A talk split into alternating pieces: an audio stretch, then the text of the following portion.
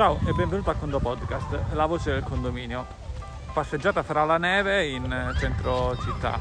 Oggi parliamo, in continuazione della puntata precedente, della chiusura di un esercizio straordinario, ovvero quando conviene chiudere un esercizio straordinario, fermo restando che in questo momento non parlo di vincoli rispetto all'assemblea o non assemblea, però le possibilità potrebbero essere sostanzialmente quando tutti i condomini pagano la rata, oppure quando i lavori sono finiti. Beh, ci sono diverse valutazioni da fare. La valutazione principale riguarda sicuramente i movimenti da pagare ai fornitori. Questa sicuramente è la principale. L'altra sulle rate, ma come dicevamo anche nella puntata scorsa, se un condomino non la paga la rata per l'esercizio straordinario, cosa facciamo? Lo teniamo aperto vita natural durante? Ecco, quindi la risposta deriva proprio da questo.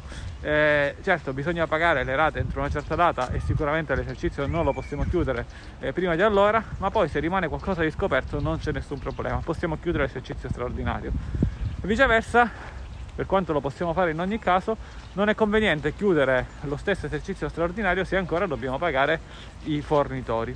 E quindi, anche se la risposta è banale, la seguente: l'esercizio straordinario lo andiamo a chiudere nel momento in cui i fornitori vengono pagati, nel momento in cui ricevono tutte le fatture. Poi, chiaro, se da qualche parte possiamo immaginare che c'è un fornitore che la fattura non la invia, o perché poi ci deve essere una manutenzione successiva, beh, quella potrebbe essere o addirittura un altro straordinario, oppure un movimento dell'ordinario, oppure una rata in più dell'ordinario, però diciamo è qualcosa che non riguarda l'esercizio straordinario. Quindi lo andiamo a chiudere nel momento in cui chiudiamo la partita con i fornitori. Sicuramente abbiamo superato la data ultima e qualche mese, qualche settimana, dipende dalla situazione, del pagamento delle rate dei condomini.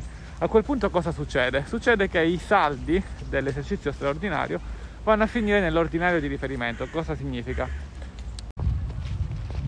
Significa che se l'esercizio straordinario lo chiudiamo ad esempio nel 2021 e c'è un ordinario dal 1 dicembre al 31 dicembre, i saldi dello straordinario, quindi la colonna saldo, vanno a confluire in una colonna nuova nel bilancio consuntivo, anagrafica unità o bilancio consuntivo unità anagrafica, all'interno dell'ordinario del 2021. E questi, sommati a tutti gli altri saldi dell'ordinario, vanno a configurare il saldo finale a consuntivo dell'esercizio. Unità anagrafica unità, basta poi cliccare sulle due pulsanti unità o anagrafica senza andare poi nel movimento dei bilanci, e a quel punto sostanzialmente abbiamo i saldi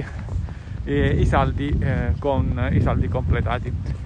Se poi un condomino pagherà la rata successivamente, la possiamo anche inserire tranquillamente nell'ordinario, e a quel punto il suo saldo diminuirà, perché se ad esempio a consuntivo lui doveva dare ancora 1.000 euro, sale il saldo dell'ordinario, pagandolo nell'ordinario questo viene sostanzialmente poi chiuso. Sarebbe stato bello avere questa fontana oggi aperta, però con la neve credo che sarebbe uscito, ci saremmo avuto solo ghiaccio, quindi meglio così. Bene, con il Condo Podcast è tutto. Ti ricordo il canale YouTube condomani.tv, ti consiglio di seguire tutti gli appuntamenti settimanali già detti nelle altre puntate. Come parola chiave usiamo neve. Con il Condo Podcast è tutto, un caro saluto dall'ingegnere Antonio Bevacqua e a Condo presto.